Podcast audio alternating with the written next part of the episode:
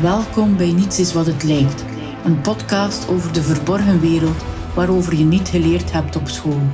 Over mysteries, oude verhalen, taal en merkwaardige toevalligheden.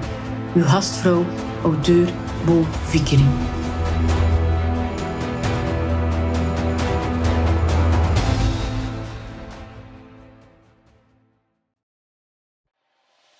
Als je eerste podcastaflevering is gegaan over thumbs up of duimpje of positiviteit, wel dan moet je zorgen voor een betere balans. Dus dan dacht ik, ik maak maar een podcastaflevering over het cijfer 13. Velen huiveren nu wellicht omdat ik een podcast maak over dit cijfer. Dat is toch wel het lot uitdagen, want 13 is toch een ongeluksgetal. Maar de titel van deze podcast is Niets is wat het lijkt, dus daaruit kan je al afleiden dat ik het er niet mee eens ben dat 13 een ongeluksgetal is. Mensen met triskaidekafobie of angst voor het getal 13 luisteren best niet verder naar deze podcast. 13 is een priemgetal, enkel deelbaar door zichzelf en 1. Maar waarom is 13 juist een ongeluksgetal? Er zijn twee theorieën daarover. Enerzijds omdat Jezus met 12 apostelen, dus 13 in totaal, aan tafel zat bij het laatste avondmaal. Maar dan zeg ik, het avondmaal had geen belang voor het latere sterven van Jezus. Dit ging toch gebeuren. Bovendien was hij de dertiende persoon aan tafel, de ingewijde. De tweede theorie is dat dit verband houdt met de Templiers, omdat op 13 oktober 1307 de Franse koning Philips de Schone een bevel gaf om hen te vervolgen en op te pakken. 13 wordt het getal der ingewijden genoemd, het getal van de geheime kennis. Dus laat ik jullie nu eens inwijden in de geheime kennis over het getal 13. Geheimen doen het altijd goed bij het publiek, dus is dit een ideaal onderwerp. Men wil ons doen geloven dat 13 een ongeluksgetal is, maar is dat wel juist? Want 13 maakt deel uit van de getallenreeks van Fibonacci. Je weet wel, 1, 1, 2, 3, 5, 8, 13, 21, 34 enzovoort. Als je het eerste getal optelt met een tweede, krijg je het derde. Het tweede en het derde krijg je het vierde enzovoort. Kerkbouwers maakten gebruik van de Fibonacci-reeks om gotische kathedralen te bouwen. Men noemt dit dus wel eens de heilige verhouding van het universum, omdat je deze verhouding kan terugvinden in de natuur. De getallenreeks van Fibonacci is genoemd naar Leonardo van Pisa, die deze kennis zou meegebracht hebben uit het oosten. De getallenreeks van Fibonacci is geïnspireerd dus door de natuur. Want je vindt deze verhouding overal terug in de natuur. Zo heeft de houtbloem bijvoorbeeld 13 bladeren en bevat kamille 13 punten in spiraalvorm. Net zoals een zonnebloem, een bloemkool, het slakkenhuis van een slak enzovoort, u vindt deze getallen overal terug in de natuur. Vandaar dat de gotische kathedralenbouwers dit gebruikten. Want gotische kathedralen moesten in overeenstemming zijn met het universum, met de aarde, met de natuur. Een voorbeeld waar een kerk waar het cijfer 13 gebruikt is, is de Onze Lieve Vrouw Bezoekingkerk in Lessewegen. Deze kerk is 13 Brugse roeden hoog en 13 Brugse roeden lang. De bouw van de iconische tempel in de Bijbel van Salomo duurde 13 jaar. Misschien daarom dat de kathedralenbouwers ook het cijfer 13 gebruikten in hun kerkenbouw. Wie meer wil weten over het kerkenbouw van Lessewegen en het cijfer 13, kan altijd mijn rondleiding over verborgen symboliek in de kerk van Leswegen downloaden via mijn website bovikri.eu of de website visitleswegen.be. De kerk in Leswegen heeft een platte toren en dit verwijst misschien naar het visioen van Jacob over engelen die een ladder op en neer afdalen om naar de hemel te gaan. Dit staat in vers Genesis 28:12 of samengeteld 13. Een Egyptische farao steeg ook via het westen, de meeste kerktorens staan in het westen, met een ladder naar de hemel volgens dertien ringen om de eeuwigheid te bereiken. Dat werd op een gegeven moment verteld in het oude Egypte. Vandaar misschien dat de kerkbouwers het getal 13 gebruikten. En het is ook geen toeval dat een Mariakerk het getal 13 in zich heeft. Want wat is de dertiende letter van het alfabet? Jawel, de M. De M staat ook gelijk aan duizend. Als dat geen toeval is. Duizend, eeuwigheid. De Tempeliers vereerden Maria en Maria Magdalena. Maria Magdalena werd ook de dertiende apostel genoemd door Thomas van Aquino. En in de Bijbel is er een vers waarvan men zegt dat het verwijst naar Maria Magdalena. En dat is het vers Bicha 4, 8, 1 of 13. En hij biegt al eerder, dat wil zeggen toren van de kudde of van schapen, ofwel vesting der dochter Sions, jij zult je vroeger koningschap heroveren, het koningschap der dochters van Jeruzalem. 13 is dus het getal der ingewijden in geheime kennis. Misschien daarmee dat Dan Brown in de Da Vinci Code schreef over Maria Magdalena, die de vrouw was van Jezus. Zij was immers de dertiende apostel volgens Thomas van Aquino. Mariabeelden zijn vaak afgebeeld met een kroon van twaalf sterren en een maan onder hun voeten. En in Johannes 12, 1, opnieuw 13, wordt gezegd: Er verscheen in de hemel een indrukwekkend teken. Een vrouw die met de zon bekleed was, de maan onder de voeten en een kroon van twaalf sterren. Maar het gaat nog verder terug, want de Romeinen vereerden Fontinalia op 13 oktober, het levenhevende vrouwelijke waterelement. De Grieken kenden Gaia, de godin waarmee verwezen werd naar moeder aarde. Een vruchtbaarheids- en liefdesgodin. En de getalswaarde van de letters van Gaia is 13. Gaia werd geboren uit chaos, wanorde en Uranus, de god van de hemel. De aarde komt dus voort, volgens de Griekse mythologie, uit wanorde en een hemelgod. En toeval of niet, maar de Big Bang zou ongeveer 13 biljoen jaren geleden hebben plaatsgevonden.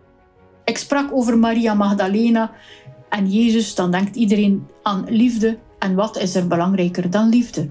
Weinig zal je zeggen. Dan moet je ook niet verwonderd zijn dat een van de belangrijkste hoofdstukken in de Bijbel over liefde nummer 13 draagt. In Corinthiërs 13, eerste vers staat: Al sprak ik de talen van mensen en die van engelen, had ik de liefde niet, ik zou niet meer zijn dan een drunnende hong of een schelle cymbaal.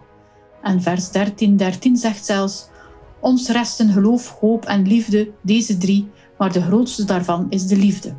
Is dat geen mooie boodschap in deze coronatijd? Dat 13 naar liefde verwijst is overigens niet zo verwonderlijk. Ik moet je wel waarschuwen, ik heb nogal een perfide geest en veel fantasie.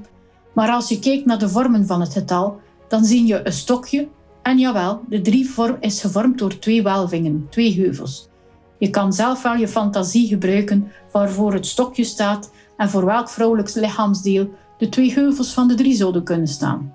De Hebreeuwse letter mem is de dertiende letter van het Hebreeuwse alfabet en mem wordt geassocieerd met water. In de Joodse Kabbalah krijgen letters een numerieke waarde. En het woord agava, liefde, heeft een getalswaarde van 13, net al Ishat, 1 of God is 1. Samen vormen zij 26, wat de getalswaarde is van Yahweh of God. Weet je overigens dat Pieter Aspe één boek heeft geschreven waarbij er een moord gebeurt op de kerktoren van Lessewegen, een moord die verband houdt met liefde. En de titel van dat boek is, jawel, 13. In de Kabbalah verwijst 13 dus naar de 13 attributen van God. En het tetragrammaton, de Hebreeuwse schrijfwijze van Yahweh, God, bestaat dus uit de getalwaarde 26, waarvan 13 het maanjaar de helft is en 52 het zonnejaar of de weken het dubbel is. Een jaar bestaat uit 52 weken gedeeld door 4 of 13. Ook in de Kabbalah verwijst 13 dus naar vrouwelijke vruchtbaarheid door de associatie met de maan.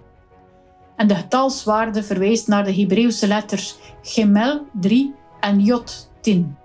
En deze twee letters vormen samen de woorden vallei, de golvende heuvels op aarde, wat in het Latijn vulva is geworden. Dus volgens de Kabbalah heb je moeder aarde, vrouwelijke vruchtbaarheid waaruit alles ontstaan. En het dubbel daarvan is God en de liefde, de goddelijke universele bron die de oorsprong van alles is. Waarom is 13 een ongeluksgetal? Ik bleef het herhalen. In de Kabbalah staat 13 overigens ook voor een, een verandering, een omwenteling. Een bar mitzvah gebeurt op, op de leeftijd van 13 jaar. Jozef werd in de Bijbel 13 jaar in slavernij gehouden. Er is zelfs een verwijzing naar moeder aarde in de Bijbel. In Exodus 6, 7 wordt gezegd: Ik zal jullie naar het land brengen waarvan ik gezworen heb dat ik het jullie zou geven. Ik zal doen wat ik aan Abraham, Isaac en Jacob beloofd heb. Ik zal het aan jullie geven, want ik ben de Heer. Waarom is het cijfer 13 een ongeluksgetal? Want op het dollarbiljet komt het cijfer 13 verschillende keren voor. De Amerikanen hebben op hun dollarbiljet een ongeafgewerkte piramide gebruikt met 13 treden. Waarom zou dit gebeuren als het een ongeluksgetal was? Men zegt dat dit een verwijzing is naar de 13 koloniën die deel uitmaakten van Amerika in 1782. Of volgens complotdenkers gaat het om 13 families die achter de schermen in Amerika de lakens uitdelen. Wie meer wil weten over het, het cijfer 13 en het dollarbiljet of andere kennis over het cijfer 13, die kan op mijn website bovikerie.eu bij deze podcast stemmen als je wilt dat ik een boekje maak over 13. Zodra ik 99 stemmen haal, doe ik het.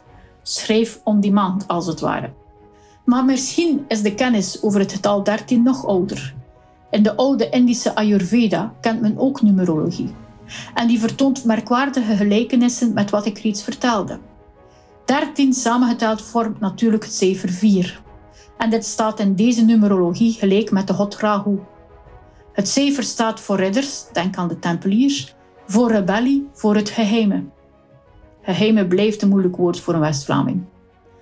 De rebellie komt ook terug in de Bijbel via het getal 13, waarin er staat: twaalf jaar waren ze aan Kerdor Laomer onderworpen geweest, maar in het dertiende jaar waren ze in opstand gekomen. De god Rahu regeert over het sterrenteken Maagd, denk aan Maria. En in Indië wordt er gezegd dat wie geboren is op de dertiende dag gemakkelijk de diepte van de dingen bekijkt, zeer succesvol is in wetenschappelijk onderzoek of occulte wetenschappen, en dat hun interesse in filosofie en de religie hun groot succes kan brengen. Ja, ze bezitten zelfs krachten die als bovennatuurlijk beschouwd worden. Je zou dus bijna hopen dat je op een dertiende dag geboren wordt. De Mayas en de Kelten kenden een jaarkalender met dertien maanden. En dertien verwijst naar de maan die als vrouwelijk wordt beschouwd. Dus waarom is het getal 13 een ongeluksgetal? Er is overigens ook iets merkwaardigs in de Bijbel aan de hand in verband met Jezus en het getal 13. In het Evangelie van Matthäus is een lijst te vinden met het geslachtenregister van Jezus. Een opsomming van 42 namen van de stamboom van Jezus. En deze opsomming gaat als volgt. Abraham verwekte Isaac, Isaac verwekte Jacob, Jacob verwekte en zo gaat dat 42 generaties door. In het slotvers staat er al de geslachten dan van Abraham tot David zijn 14 geslachten en van David tot de Babylonische ballingschap 14 geslachten en van de Babylonische ballingschap tot Christus 14 geslachten. Dus drie keer 14 opgesomde namen, dat is 42. Maar in werkelijkheid klopt het niet, want als je het natelt, is Jozef de twaalfde die verwekt wordt en Jezus is de dertiende. Dat het getal 13 belangrijk was, wist ook Leonardo da Vinci. Men zegt wel eens dat Leonardo da Vinci was ingewijd in geheime kennis. Kijk eens naar zijn bekende schilderij over het laatste avondmaal. Dit kan je overigens bewonderen in de abdij van Tongerlo, moest je dat nog niet weten. Je moet het zeker eens bezoeken. Als je het perspectief van het schilderij bekijkt, dan vertrekken er vanuit het hoofd van Christus maar liefst 13 lijnen. Die vertrekken vanuit het derde oog van Christus. Op mijn website kan je een afbeelding hiervan zien. Dus misschien kunnen we enkel maar concluderen dat het mogelijk is dat de verandering van het cijfer 13 in de loop der eeuwen van een geluksgetal tot een ongeluksgetal misschien wel door een man uitgevonden is. Een man die niet zo gesteld was op vrouwen of de liefde. En nu richt ik mij vooral tot de vrouwelijke luisteraars. Is het geen tijd dat we ons cijfer 13 terug in ere herstellen? De verwijzing naar Moeder Aarde, de vrouwelijke godinnen en de liefde? Vergeet dat 13 een ongeluksgetal is. Nee, 13 verwijst naar de liefde, naar de vrouw, naar vrouwelijke godinnen en heiligen en naar God. 13 is niet het cijfer wat het lijkt te zijn. Ziezo, nu ben je ook ingewijd in de geheimen van het getal 13. Ben je een ingewijde? Maar misschien moet ik gewoon afwachten of deze podcast succes kent of niet. Want ik tart nu wel het lot door een aflevering te maken die volledig gewijd is aan het cijfer 13. Dus de toekomst zal het moeten uitwijzen. Is het cijfer 13 een ongeluksgetal of eerder een geluksgetal?